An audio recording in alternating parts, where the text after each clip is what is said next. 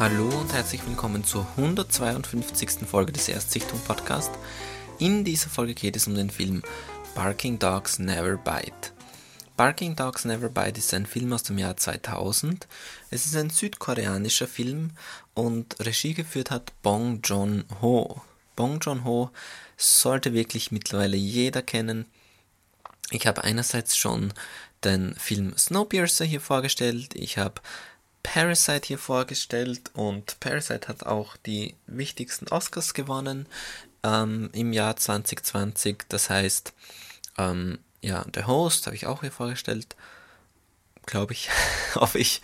Ähm, Memories of Murder, also wirklich sehr viele gute, große Filme kommen von Bong Joon-ho und äh, Barking Dogs Never Bite ist Bong Joon-hos erster Film. Wobei ähm, er auch viele Kurzfilme gemacht hat und das ist halt sein erster Langfilm. Äh, warum habe ich den Film gesehen oder wie habe ich ihn gesehen und so weiter?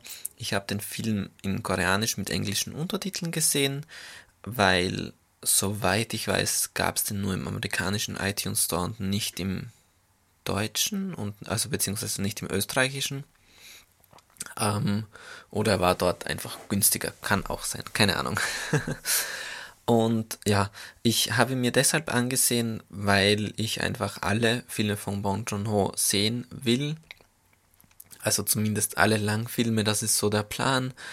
Und bis auf Mother habe ich jetzt dann auch alle gesehen und bin durchaus zufrieden. Also ich war von keinem Bong Joon-ho Film wirklich enttäuscht und auch von Barking Dogs Never Bite war ich nicht enttäuscht. Also in den Hauptrollen haben wir Dona Bai, Sung Yae Lee und Hee Bong Byun. Also Dona Bai äh, kenne ich schon aus The Host und aus Kingdom und Hee Bong Byun kenne ich schon aus The Host, aus Memories of Murder und aus Okja, also rein aus Bong Joon-ho Filmen. und ja, worum geht's?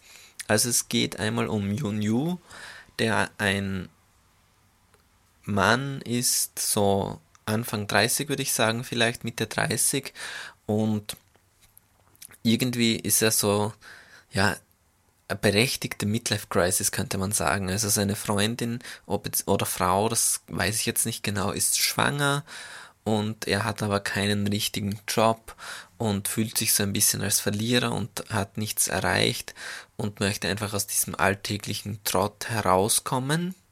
Und dann gibt es noch Yunam, die also arbeitet in so einer Art Buchhaltung oder Verwaltungsjob von diesem Wohnhaus, wo eben Yun Yu wohnt, so habe ich das verstanden. Und für sie ist es auch so, dass sie also im Grunde sind sie sehr ähnliche Figuren, was das angeht, weil sie halt auch äh, ins Fernsehen will und sie möchte irgendwie berühmt sein und sie fühlt sich auch so ein bisschen, na, dass sie halt nichts erreicht hat, dass sie ähm, gerne jemandem helfen würde oder also die sehen sich da sowas an, zum Beispiel so äh, Nachrichten und dann gibt es eben eine Bankangestellte, die ihren äh, da kommt ein Einbrecher rein und die Bankangestellte, die überwältigt dann den Einbrecher oder schlägt ihn halt in die Flucht und dann denkt sie sich, ja, das wäre ich gerne. Also ich, ich wäre irgendwie gerne so jemand, ähm, der irgendwas macht, was gut ist und wo er, wo er dann auch eine gewisse Berühmtheit dadurch erlangt, würde ich mal so beschreiben. Und warum heißt es dann Barking Dogs Never Bite? Also es geht darum, eine, ein Storystrang, der alles miteinander verbindet, ähm, hat mit Hunden zu tun.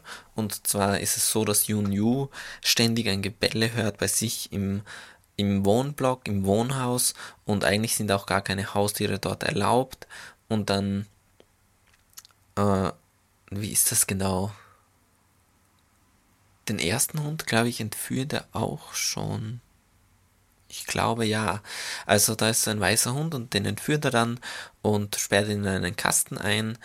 Äh, und im Endeffekt wird dieser Hund dann getötet, weil ein Hausmeister den dann essen möchte für seine Suppe und das auch macht.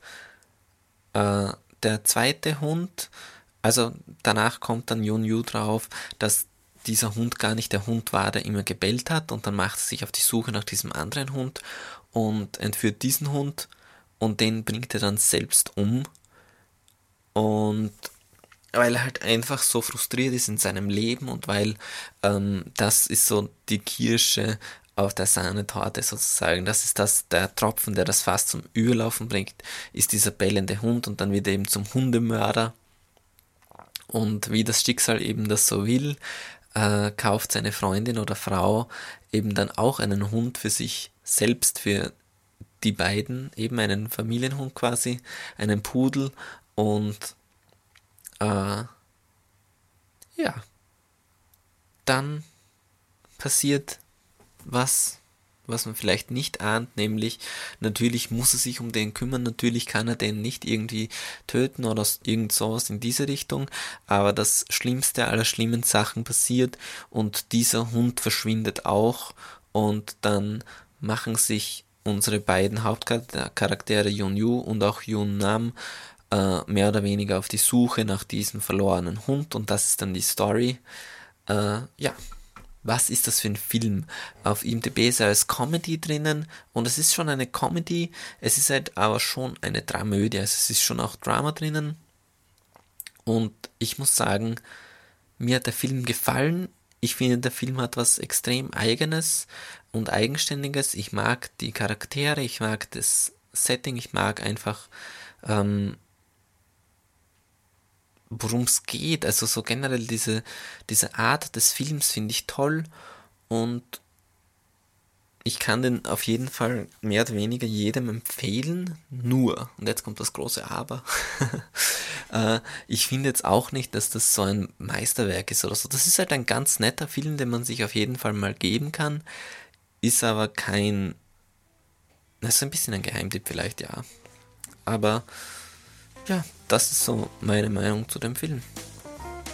Und ich glaube, man weiß in etwa, wie ich das sehe. Deshalb vielen Dank fürs Zuhören. Bis zum nächsten Mal. Tschüss.